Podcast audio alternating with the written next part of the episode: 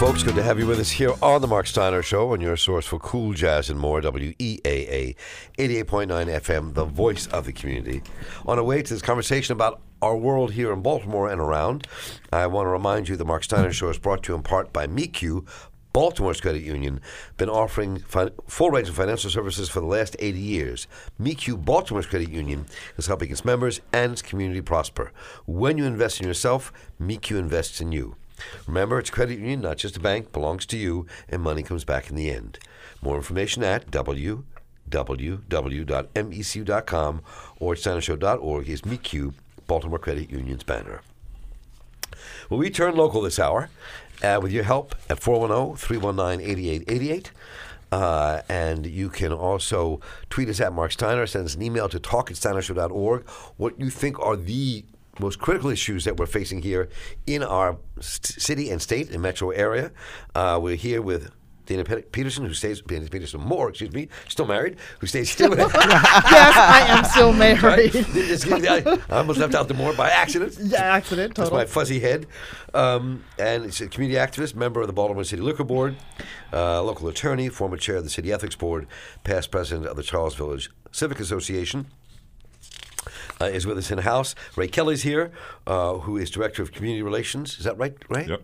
At No Boundaries Coalition, one of the more effective groups in our community doing that work. Good to have you here in the studio. Thanks for having me. Kim Trueheart, longtime citizen, act, citizen activist, retired Navy veteran, uh, and a former candidate for Baltimore City Council president and constant presence at every city uh, meeting and function that exists in the, in the town. Good to have you here. Thank you, Mark, for having me. 410 319 8888 is the number here to join in on this conversation. I was thinking about starting here. Uh, there's a bunch of places to start. But I've been reading the paper over the weekend. The Sun, by the paper, I mean the Sun papers, what the the, the piece that they uh, did um, on Jill Carter, which I thought was just a really lovely piece about her and her father. Uh, I knew her father really well back in the day when I was a young man, a really young man, really, really young man, but I knew him well. Um, uh, and he was, I always thought of as a mentor to me, uh, and as somebody who was one of the most thoughtful, revolutionary, serious activists I've ever known, who didn't stand for a lot of BS in this world and and just stood up to it. And they compared her to him, and I and I you know I, and uh, uh, and now she is working for the mayor. That shocked some people, given the things that she's done and stood for uh, over the years. But one of the things that comes under her is the Civilian Review Board. And if there is ever a touchstone in terms of a battle over how you rein in police behavior and change things in our city, that dy- that particular dynamic, it would be a civilian review board with teeth. It has no teeth at the moment legally.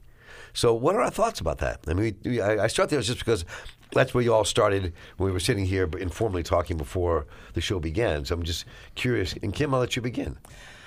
I am hopeful. Um, first of all, Delegate Jill Carter in in Annapolis was my um, representative in the 41st district, and um, I liked her then.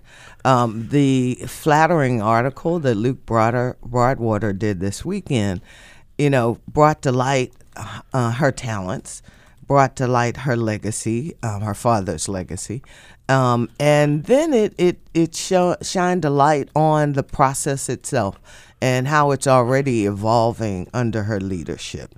Um, I attended the Executive Appointments Committee hearing at City Hall for all the new members um, nominated by the mayor to the Civilian Review Board. It was interesting because I went into that session not knowing any of these people.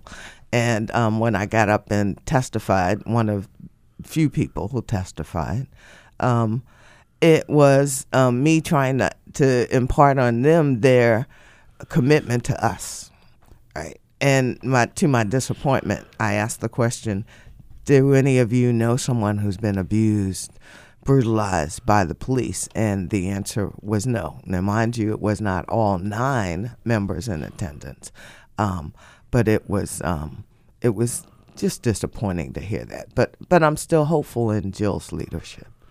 Ray? And, and I have to agree with Kim. I'm, so we kind of pushed the civilian review board issue with no boundaries maybe four or five years ago, and then Delegate Jill Carter was one of the people we went to for advice and structure. So I, it was kind of surprising that she came under this administration, but not to me in the criminal the civil rights division at all because that is her passion and I have spoke to her since she's been in that position and she is looking to actually create a some conduit of accountability within the police department. So I think with the consent decree and the mandates to kind of strengthen the civilian review board and the uh, COTF, the Civilian Oversight Task Force, that is actually focused on this first in the consent decree process. I think with her at the helm of it, there's a possibility that this could actually be a trusted agency for community resolution. Um, well, first of all, I'm I'm really pleased to be here with Kim and, and Ray, two people that are really making a difference in Baltimore, and I have eminent or immense respect for both of you. Thank you. Dana. Um, Thank you, Dana. I truly. Um, in fact, Kim, I've called privately. It's like, are, are we doing okay? How should I do this? What do you think?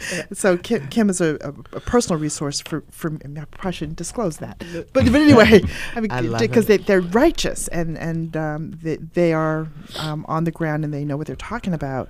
Uh, Walter Carter, Jill's father, his picture is in, in my home. Um, a lot of you know I, I'm still married to Ralph Moore Who knew him well? Who knew him who well? knew who knew him very very well, and he he too considered Walter Carter as one of his heroes. When Jill took her position with um, Mayor Catherine Pugh, um, I think a lot of people were surprised, but Ralph felt, and I agree, that she was the right person to take that job because she herself is righteous and she's not um, someone who's going to take a position just to sort of fill it and, and move things along and and be a, a pacifist. I think uh, she's. I mean, the article speaks to somebody who's really, really committed to to civil rights, and I think she'll do do the right thing and make the right things happen. Um, I don't know for a fact, but I, I perhaps might be the only person at this table today who has actually had a matter before the Civ- Civilian Review Board. This was way back in 2000. Um, I had a very negative encounter with one police officer who threatened to pull me through the window of my car and have me arrested. My offense was simply passing him on Light Street.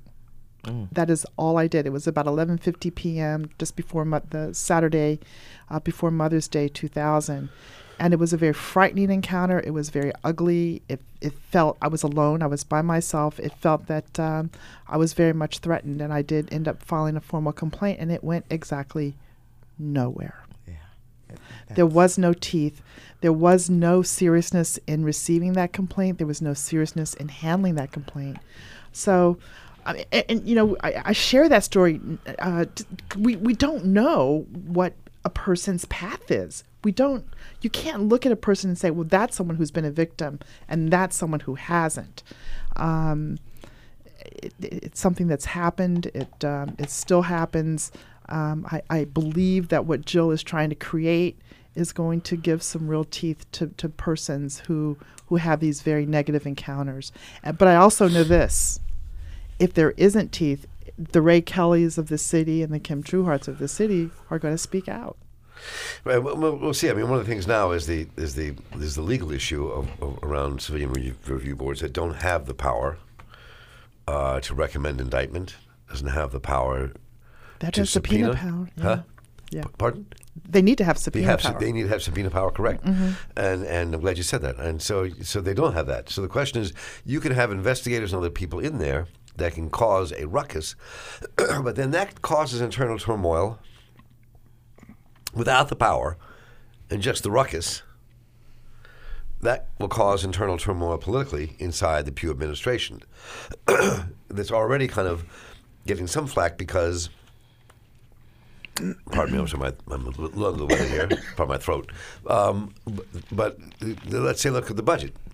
There's no money. People, some people are upset there's no money in the budget for safe streets. Uh, and, and and taking money from somewhere else to put in there, let's say the police department put in for the safe streets, that for all the critique you might have of Safe Street, and some people I know who are community people do have some critique, that notwithstanding, it has done a lot to ameliorate the violence that takes place in certain communities. So, I mean, th- there's a lot of contradictions here, it seems to me. Oh, a heck of a lot. Yeah. Um. It. Dana, I love you too, right? So thank you. You know, I, I'm, I'm a fan. I watch all of the liquor board hearing videos online, right? And and you are my hero. Well, thank um, you. Okay, so so yes, the the fact that she's got these young investigators in her office, um, and and I met them and shook their hands after the hearing, and and you know that's a good thing because she's got energy. She's got folks who want to do their job and are committed to it. Now it is up to us on the outside to push this administration, to push the folks in Annapolis, to give us the power to have true civilian oversight of our police department. I think we've made some strides in that direction. I think there's still more to do. And so I, I plan to continue to push it. Um, you know, right now, you know, we've asked for reform of our police department, and we got a consent decree that I am adamant does not reform this police department. And until we get the reforms that are necessary to show that that department can respectfully police our communities, we're going to stand up and, and be yelling and vocal and and it, it's got to change. And I, I agree with him. I believe that even though we have this whole CRB transformation happening, it's still going to be up to our advocacy to actually get law enforcement and the law enforcement officers bill of right actually changed so we can have substantive oversight. We are, it's up to us to keep advocating and keep the pressure on until we have this moment in time, so to speak, where right now we have all of these stars aligned to actually create a strong civilian review board. So our job as advocates is going to be to expose every weakness every time there's some kind of obstacle. We make sure it's addressed right then and there while they're actually structuring. And like Kim said, it's the most important part of all of it is to keep the pressure on everyone to be accountable. And if they actually want to see these true reforms that are laid out, to actually get behind all of us and make sure that we push this work in Annapolis because there there's a lot of strong mandates that by law can't happen yet in this consent decree that we have to f- pretty much force our state legislation to act in the best interests of our city and our communities. And we have to talk about the budget and the priorities in the budget. And, you know, not to, to, to jump in here, but, you know. But you can jump anyway. Yeah. Uh, oh, go ahead, Th- Jim, th- jump. You know, th- this this issue of, of where our money gets spent, it's our money. And the mayor put a budget on the table that has yet not been finalized. It will be in the coming weeks finalized. But that budget, she comes out the gate trying to help our schools. Fine, but it wasn't far enough, right? She comes out the gate saying, I'm going to spend $10 million on red light speed cameras, right? And we're only going to make, based on their own estimates, 8 million. I don't get that math, so I, I'm not going to go there. But the fact that we're not funding safe streets, right? Those are priorities that the community has put on the table. I don't recall championing speed light red cameras. Red I, that that's not something that's ever come out of my mouth, right? Right? It doesn't improve the quality of life in our in our communities. Um, you know, it's regressive. It, it is it is absolutely taking money out of our communities, but yet that is one of her things that she is pushing, right? And she's gonna put it in place in a week. Come on. So let me get to. Unless you want to jump in, Dana, if I go to the phones. Um, no, let's go to the phones. 410 319 8888. Your thoughts? Um, I have some questions I'm going to bring up as well, but let me get your thoughts. 410 uh, 410 319 8888. Charlene, you're on the air. Welcome. Good morning. Good morning, Charlene. How are you? Very well. Well, not really, but I'm okay.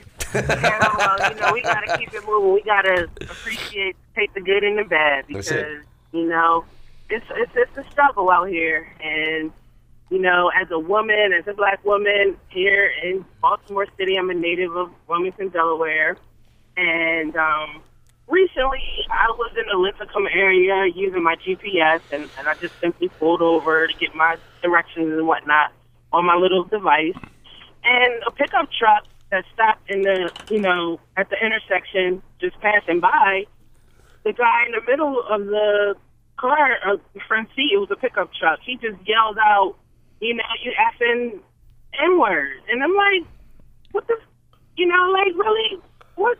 It, it just threw me, I was in awe. My mouth was just stuck. Like, really? like, that's how comfortable you are? Really? Just, I mean, before it was like that um, subtle racist stuff. People would do things, and but now it's just like so bold with this new administration, and it's a it's a frightening feeling. And you know we hear about women being kidnapped, and a lot of the protectors from our community are gone. And you know it's like if you're missing in action because of whatever activities you deal in, if you choose to just be apart from your family or the women and children that need the guidance and the direction and the protection of the men, you know, like really, we're we're very vulnerable out here, and we have to align ourselves. And and one of the ways I like to also appreciate and and say big respects to my friend Ray Kelly. I believe I heard on the air who's in the studio. I've also worked with him with No Boundaries, volunteering, helping with Fresh at the Avenue, and enlightening the community with just simple things. There's so much work to do. It's very easy to find a place to fit in if you just want to, and and and it's no time for people not to want to help our people. It, you know, and I think back to back um, when that We Are the World campaign was going on. It, it was multicultural. Everybody joined in on that, and that's where we need to be at. Like right now, we are the world. No one wants to be victimized. No one wants to be terrorized, and it's, it doesn't matter what color you are. You want to go home at the end of the day to your family. And and a lot of these racist people don't want to see you go home. They want to see me go home. They they never did. And if it was up Sure. to them, we really still be getting whipped across our back. So I appreciate the call. I'm glad you I'm glad you called, and that's part of what we were talking about last hour. But it doesn't completely. I mean, it doesn't completely not fit into what we're talking about this hour either, because we're talking about our city, which is a majority black city, uh, and I think there's a lot here that has to do with power and relationships in our own communities that are kind of, to me, directly related to what Charlene was just talking about. That happens on a very visceral, personal level with racist and racism you confront around you all the time. You know, I mean, so we can. Seems to me though that you know sometimes we put the cart before the horse. On the way back to the phones, and Ernest, you're the next caller up, and Hank, we're going to get to your call, and Shannon, we're going to get to your call. But sometimes we put the cart before the horse. So I think it's really important to have a civilian review board that has teeth, subpoena power, power to exonerate and indict, a serious civilian review board, and have civilians on police review boards who are independently selected and not selected by just people in power who are going to be yes men, yes women to the police. I think that's important, and not people who just want to attack the police either, but people who are going to have independent minds Mm-hmm. right? I think all that's important. Mm-hmm. That goes that, but the other part is, you know, when you read, right on campus here, there's a there's a professor, Dr. Lawrence Brown, who I think has done some of the most original thinking that I've seen anywhere in the country around race and development and economy and economics in urban areas. He's done really great work. He created this whole thing about the, the, the white L and the black butterfly in terms of where development and money goes in our city. And now people all over Baltimore are using his using that terminology that he created, right? Yeah. So I'm saying that to say he's been writing a bunch of other stuff recently, and I've been reading a lot about these articles from him, from others around the country on gentrification and how we build our city out. And when you have people deciding what the city is going to look like, and they're all people who are mostly white and have and, and have lots of money and control the development process from the top you can have civilian review boards all day long and hold the police accountable, which is important. I mean, I'm not denigrating that. I mean, it is important because, as your report pointed out, for No Boundaries Coalition, Ray, to what really hit me in your report was not the physical abuse that takes place, but the verbal abuse and disrespect that takes place. Mm-hmm. That to me hit me. That to me hit the button more than the physical abuse, because that's the day-to-day interactions with our officers. Mm-hmm. So, but the issue is we don't have a different kind of development that incorporates black population, that incorporates working class people in the city who are out of work and need to build their communities along with people coming in from the outside, then we're never going to get under this problem. But but That- you're to me- talking that- about the people, issue. the, people in positions of power to execute that vision, right? You have the the mayor's new position she created is her director of strategic alliances. He is the former Baltimore County executive. Jim Smith. Right, Jim Smith, white man, right? Then she brings in a former state delegate to head operations for the city, right? A white man. Right. So so those two positions are critical because underneath of them are the day-to-day activities, are the long-term strategic planning for the city, are the comprehensive issues that make the city go forward. Um, but the vision and the tone should be set by the majority of the folks in this city. You know, um, Dr. Lawrence Brown talks about hyper segregation in this city, and it's just not the physical right presence in the city, but it is the mindset. It is the intellectual um, agenda that's being put on the table that is not reflective of the majority of the population in this city, which is very unfortunate. Well, and the, the population of the city is changing, and that's intentional. Um, the city is getting younger uh, and wider. If you look at you know who's coming in, and if you look at a lot of the development that is happening, you know who is it being developed for? It's not being. De- there's not a lot of development for the poor and the needy. There's a lot of development for those that already have and want more, and but I mean, it, it's a, and this is a real tension in my own household. Uh, you know, Ralph speaks a lot about the minimum wage, and and um, it's, uh, you know, it, it's it's. We talked a lot in the last hour about the divide, and there's a. I think there's a real divide in the city still, and it, it's at we're at risk of it being even more divided. Um, people have a lot of needs, and I I hear it you know, being on the liquor board is is um, you know it, it's one thing, but when you actually go out and talk to the people that are impacted by our policies and our rules and regulations, what I hear is a cry for help. People just want to live. They want to. They, they're not even talking about living well or, or high on the hog. They just want to live day to day. They want to be able to be in their home. They want to be able to sleep at night. They want to be able to get up in the morning and go to work. Um, the big thing I hear is people want jobs. So I we're going to take a short break. Come right back, and we're going to get to the phones here. Let Ray have your say, and get to the phones. And Ernest, Terrence, uh, Hank, Shannon, we're going to get your calls as well. 410-319-8888. Stay with us. We shall return in just a moment.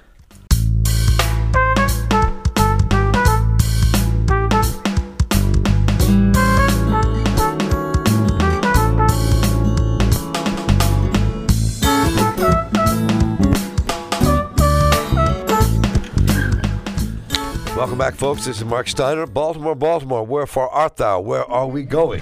We are here with Dana Moore, member of the City Liquor Board, Ray Kelly, Director of Community Relations at No Boundaries Coalition, Kim Trueheart, citizen activist, and you all at 410 319 8888. Write to us here at talk at. You can tweet us at Mark Steiner. Um, what I, I, I want to get to the phones here right away, but let me let you have your say, Ray. And what we ended up talking about was uh, during the break was questions of, of race, who gets appointed, uh, and how that makes a difference, what difference does it make? And we ended up talking about how it's important for white and I say black millennials, professionals moving into Baltimore. That's a good thing. It doesn't hurt. it. That is a good thing for the city, but. It has to be done in a way that benefits all the people in the city, mm-hmm. so everybody comes up and they're not displaced. Right. That's the issue, Ray Kelly, to me. and and that's what we we know from world experience that the only solution to negative gentrification is preemptive integration. So we we have to kind of keep a scope on the communities that are prospects for development. Like Dana said, there's a push to kind of demolish and redevelop in these blighted and lower income communities. And naturally, we know that the people that are living there, because it's a low income community, are moved out of the process where there should be more of a push to kind of rebuild the neighborhoods from within, kind of focus on the assets that are already there and have a mixed community like it used to be, or we will suffer gentrification and the problems that we have in West Baltimore are going to be moved to a neighborhood and we're going to have nice houses on Stricker Street. So it'll be that repetitive motion unless we kind of stand up now while we see it coming. Which means more cri- more displacement, more crime. Exactly. As we talked about last week on the show, we looked at housing courts. That when people suffer evictions, they have to move from home to home with children. Those children are adversely affected socially and psychologically. They become they get in trouble in school because they can't keep up. They become the kids in trouble with the law, and we cre- create this oh, cycle, and that has to end. That's the end it. policy that is put in place. If the policy that's put in place understands that that policy will impact the lives of our children, right? That rent court disproportionately affects black families, um, single parent household families, right? Creates this dynamic where they're constantly in motion because they can't create stability for the family, right? But that's a policy that we put in place that we allow a judge to make those kinds of crazy crazy decisions. It, it goes to the liquor board as well. You know, what kind of policies are we creating? Right. Well, you got to have. I, I know you want to go to the Yeah, phones. I You do- got. I do You've wanna get to got to have the right people in Right, place right. that are not just making the policy, but are making sure that the policies are fair. That's right. And that, uh, when I mean, that's one of the things that drives me the most nuts about you know the liquor board, our unfair and uneven application of policies. So we fight against that. We we work. I'll just speak for myself. I work very hard to make it fair, but in terms of um, you know the the rent court you got to look at the landlord lobby they're strong they're strong they got what they want And liquor lot is the same way with the liquor Well, lobby. Yeah. I, I, could- I could talk all day about the liquor lobby We'll do that another day. another day we will do that though. all right 410 319 8888. Ernest, you've been holding on. You're on the air. Thank you for taking my call. Thanks for calling. If black people on juries are not able to find police, like in Oklahoma, guilty of shooting a man with his hands up in the back, if they're not able to find the police that shot Amadou Diallo, shot at him 49 times, or the young man that was shot by a security guard in Florida, what make you think that a civilian review board is going to be any different? If black people cannot, it's going to confirm a police commissioner that kidnapped a a a 16 year old boy, take him out to another jurisdiction, assault him, don't make a report as a sergeant, and then come to Baltimore and be confirmed as a police commissioner. Black people and the city council confirmed him. So what difference does it make if you have a civilian review board? I, I sat on a jury one time uh, as a law enforcement officer, and I was appalled at how these black people were acting on that jury. I had to explain from A to Z what happened so that they could understand what the police did and what the what the white defendant did. They didn't want to find the guy guilty. So I mean, you crying about a civilian review board? I I mean, it's nothing's going to happen. This is their country. This is white people's country, and they say we're not going to find police guilty. And and one other point I like to make: you had a, a in a previous show, you had a person uh, that's a college professor voted for Jill Stein. Jill Stein, and now we got Beauregard Sessions, and you think uh, we, we got Donald Trump. uh, and, and you think that black people are serious and he's not even challenged? A vote for Jill Stein was a vote for uh, uh, Donald Trump. They can't figure that out. All right. Well, there are lots of different ways to look at this, over. Let me let me just let's attack what he just said here for a moment. I mean, if you look at the Ahmed, I mean, I don't know all the juries you talked about. I know in the Amadou, Diallo case, the case was not even tried in New York City. They moved it to Albany, and a mostly white jury that let the police go. So let's get. I don't know if Mm-hmm. The others, but so It's so a false narrative here. Right. so, but I hear also the frustration and anger in what Ernest is saying and his analysis. Yeah, but uh, we So- have a responsibility from a civic responsibility perspective to educate the public, right? And so Ray spends a lot of time educating the the folks in West Baltimore about what their rights are, what their responsibilities are, and and intentionally you know, we've dumbed down the school system. There is no social studies or civic classes being offered to our children. And so we expect them to go perform as as capable adults and we haven't done a daggone thing to prepare them academically, socially, um, mentally to take on those responsibilities.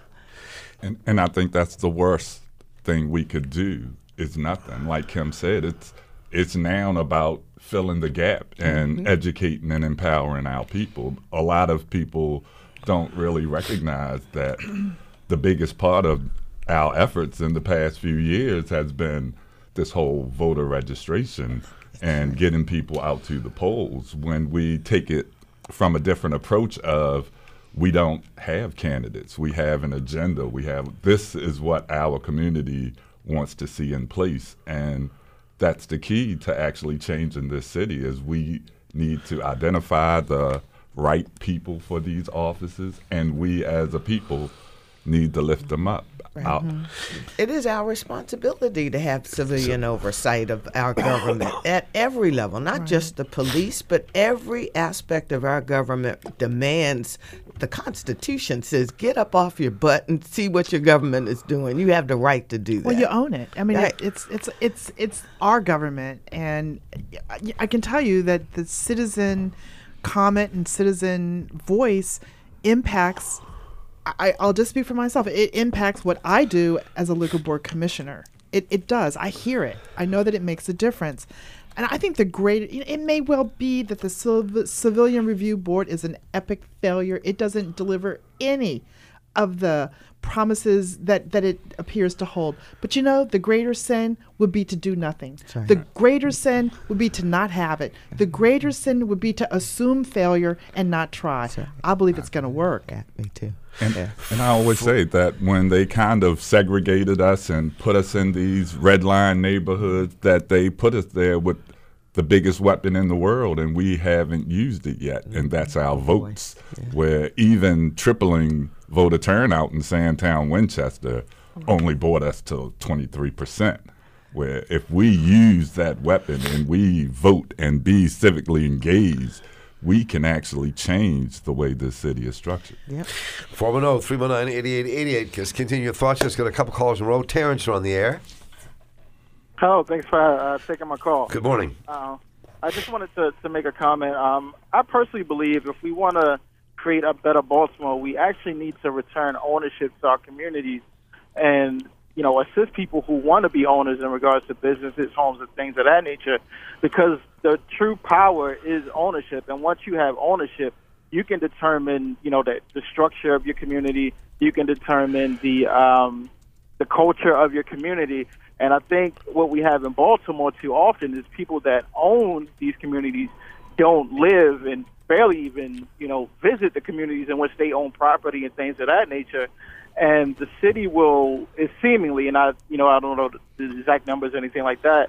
It seems as if the city of Baltimore would prefer to give assistance to real estate developers who build these high-rise condos, uh, multi-million dollar condos that you know only have a you know 40% occupancy rate versus helping someone who wants to own maybe a smaller unit such as you know a four unit building or something like that was actually vested in the community and i think that if like i said if we give that that power of ownership back to our communities i think you'll see people policing their own communities more than we see it right now So one, I don't know if anyone here is familiar with Dana Moore. Uh, Dana. Uh, was No, that's I, all right. I I'll say your name. in? Gotcha. Oh, okay. So th- the transformation zone initiative that the mayor has has um, started, and it really is looking at some of the most challenging neighborhoods that have historically received no government attention other than the police department, and they're actually going in and looking at what what does this little you know two or three square block need in terms of services, and then applying um, a consortium, a constellation of city services to those areas. The whole goal being to literally transform block by block some of our most challenging areas. Now that's that's novel. I don't know that that's been done before. It's early. I don't. I mean, they're not yet results to, to share, but it's a it's a very good approach. Um, it's um, the other thing. I mean, not everybody should be an owner. Not everybody can be an owner, but everybody who lives in the city should be getting the benefits of um, our our, our uh, government services. I go back to educating the community. You know, um, the consumer is the issue here. And so we as consumers consume some good stuff and some bad stuff. And, you know, the buying and purchasing power of our community um, could have a, a, a huge impact on our communities. If we stop buying from the, the corner store, the the owner of the corner store who's bringing all of this crap into our communities and taking every dime he or she can generate out of the community that's a smart consumer who stops that practice right so how do we practice consumerism to benefit our neighborhoods right? And and and how do we buy collectively as consumers? Um, our dollar is more um, beneficial and powerful when we put them together. We don't do those things, and until we learn a- about consumerism as as a people that benefits us, I think we're going to continue to be left out. But again, you know, I'm looking at how do we educate our, our people. Back to the phones. Let's our folks thing. 410 319 8888. Let's see your thoughts on all these ideas we've been popping out here today. Uh, let's go to uh, Hank. You're on the air. Hank, you there? No? All right. Yes, no? No, no, yes? 410 319 8888. Let's go to uh, Marie. You're on the air. Good morning, everybody. Good morning. Good Uh, morning. I'll try to make this brief as I can. Um, I'm thinking about your first hour there. Uh, you, uh, our country gives two parties to vote for, and uh, people who voted for uh, Trump, they took the lessons of the two evil. You, have to remember, you tell people to vote, and they end up voting for the lesser of two evils. At least I was brought up that way. Uh, and so I'll end that part. And then another thing I want to say is uh, gentrification. Uh, Midwestern City, they uh, had an area where African Americans could meet, had entertainment, barber shops, and uh, beauty shops, and so forth. And now that particular city, that area is gentrified. None of the stuff in the past is there anymore. So we have a voting situation and we have a gentrification situation. That's all I have to say. Thank you. And I think the gentrification is one of the things we have to talk about over the coming months here on the what we have left in the show here in the next couple of months, but, but that also on other uh, forums we'll be moving through um, because I think that's at the heart when we talk about gentrification is how we develop the city. You know, why isn't there public funds for cooperative housing for mm-hmm. people in communities to build homes that they own they, that they can own cooperatively together.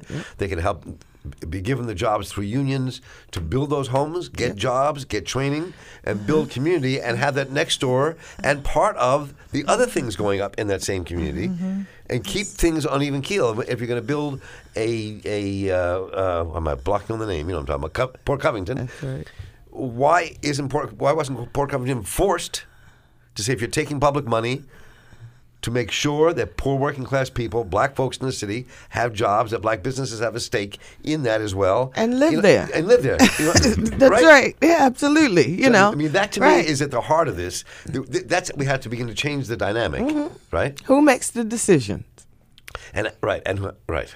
and, and that's what I mean. I mean, we when I say the solution to negative gentrification is integration, I don't just mean black and white. I mean integration of the classes where we have low income, medium income, as well as doctors and lawyers living in the same neighborhood. There's a paradigm of perception where if this neighborhood is quote unquote a bad neighborhood, it's not appealing to developers until that issue is removed. They're removing it through demolition mm-hmm. and in that instance. They're removing whole communities as well as whole cultures. And we're not focusing on like you said helping people repair what they have. Really the people in our communities are kind of in this situation where they're set up from for gentrification because of decades of disinvestment in their communities. So mm-hmm. they were put in this position, and now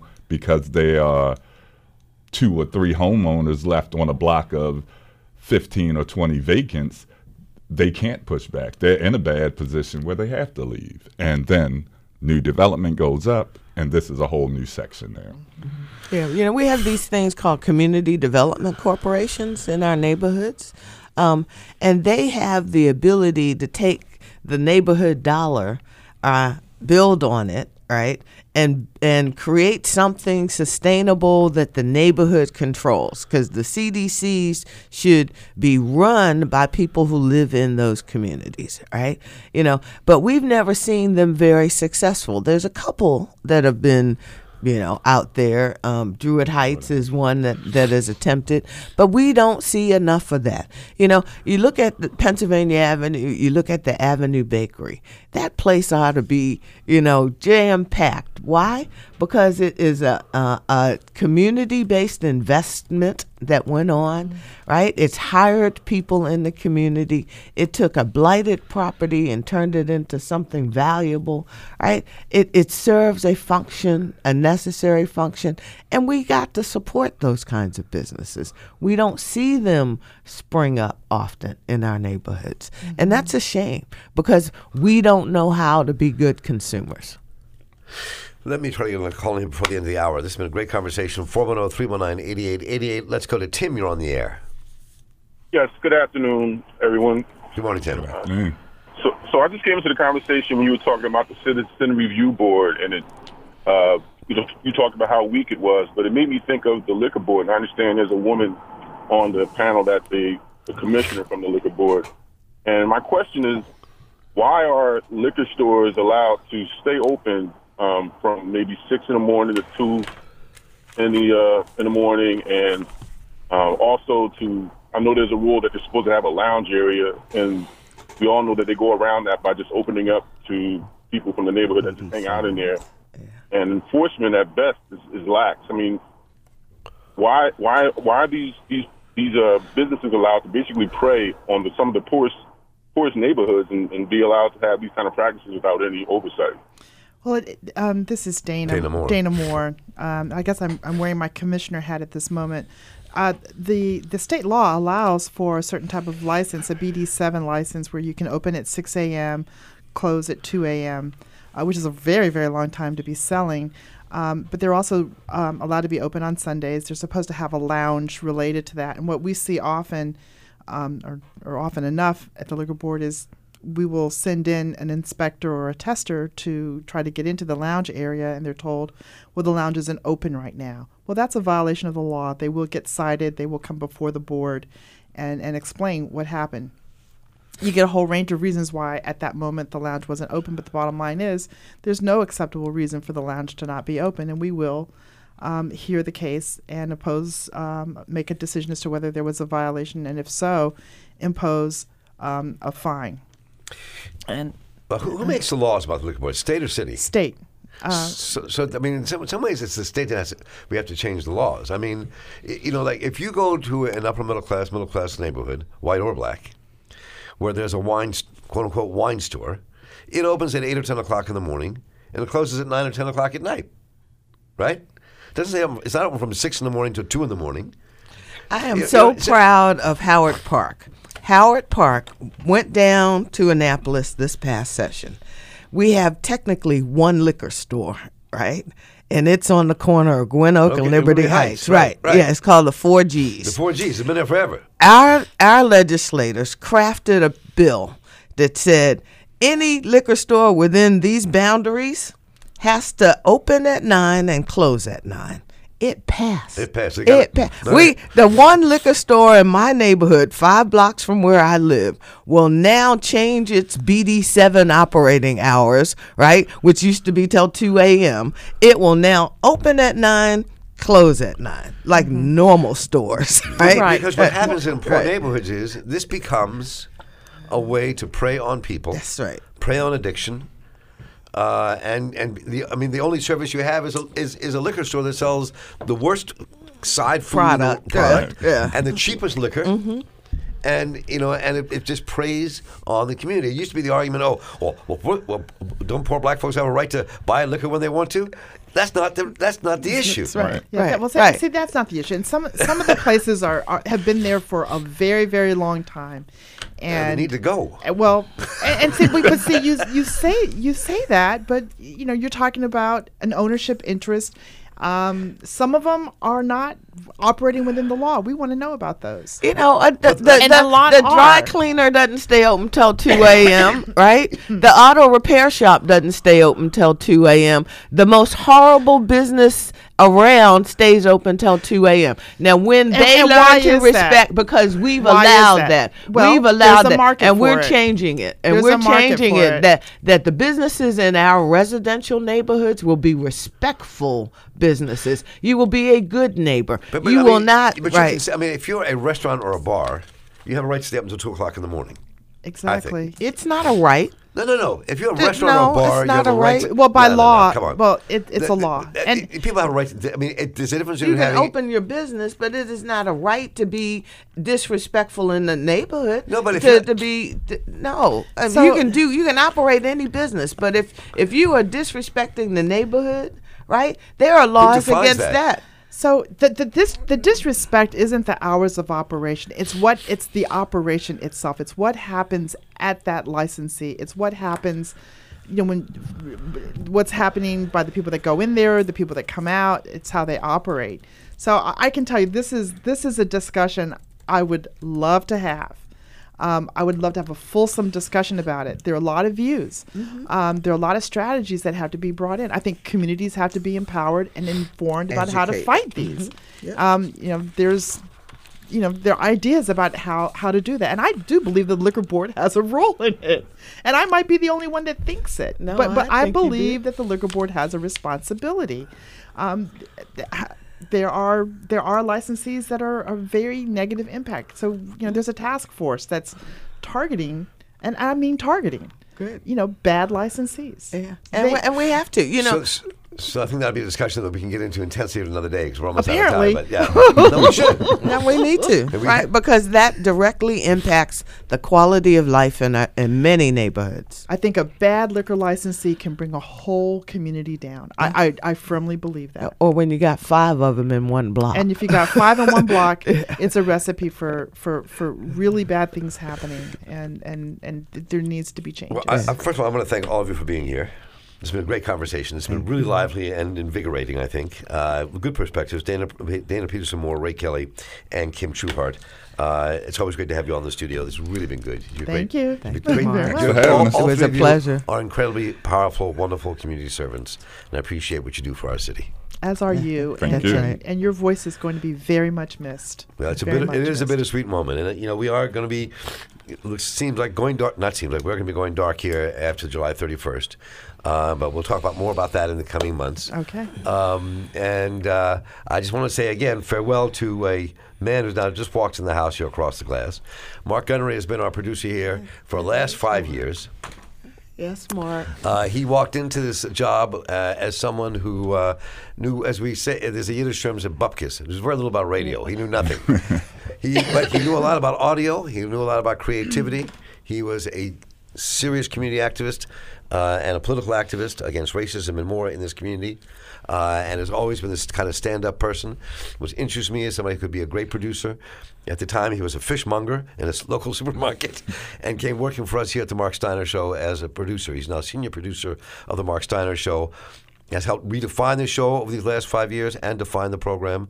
Uh, has done an incredible amount of work, uh, and is now leaving us uh, to go work at WAMU, WAMU in DC. Well, he'll be a producer Kojo. uh, on the Kojo Nnamdi show and working some other aspects at, at WAMU.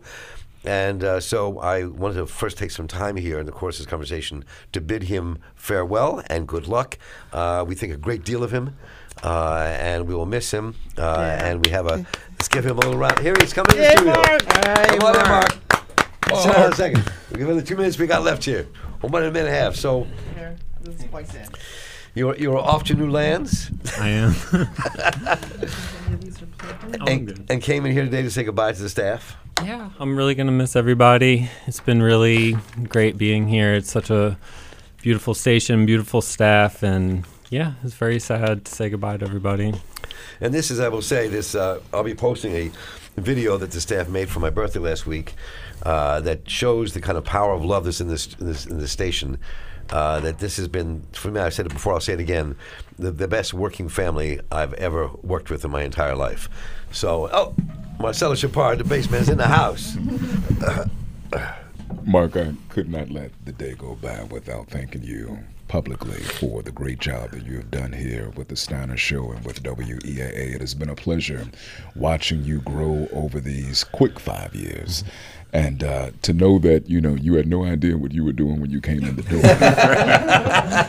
to see where you are now and to know where you're going, you know, it's it's simply amazing. But you are one of the best producers that I've ever known, and uh, I'm Amen looking to forward that. to great things for you, brother. right. Yeah, so, from all of us here at WEAA, Godspeed, and uh, we, uh, we we look forward to great things coming to you, and we're glad to know that you grew up right here.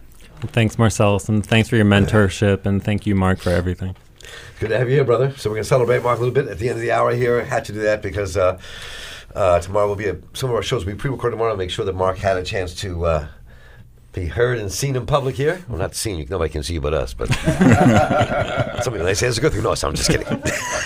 Face made for radio. Thank you, Mark. No, no, he doesn't. He has, a, he has a lovely face. So good, good to have you here, Mark. Thanks, you, Mark. You have been an incredible producer, and I'm going to miss you a lot. So it's good to have Miss you you here. too. Thank you. And thank you all for listening in always. And probably we can get to every caller who called in. And Dr. Burke is calling in to want to thank. Do we? We don't have time for that, do we? Mm-hmm. No. Want to personally thank Mark. Uh, but uh, you can do that as soon as we get off the air. The Mark Steiner Show is a production of the Center for Emerging Media. Our senior producer is still until tomorrow, Mark Gunnery. Our producer is Imani Spence. Our research producer is Calvin Perry. Our production assistant is Nadia Ramlagan. Our engineer is Andre Melton. Our theme music by Wall Matthews of Clean Cuts. Please send me your thoughts about today's program to talk at steinershow.org. And to podcast the Mark Steiner Show and share it with your friends, visit us on the web at steinershow.org or listen to us via your favorite podcasting app. And for your source for cool jazz and more, WEAA 88.9 FM, the voice of the community, I'm Mark Steiner. Take care.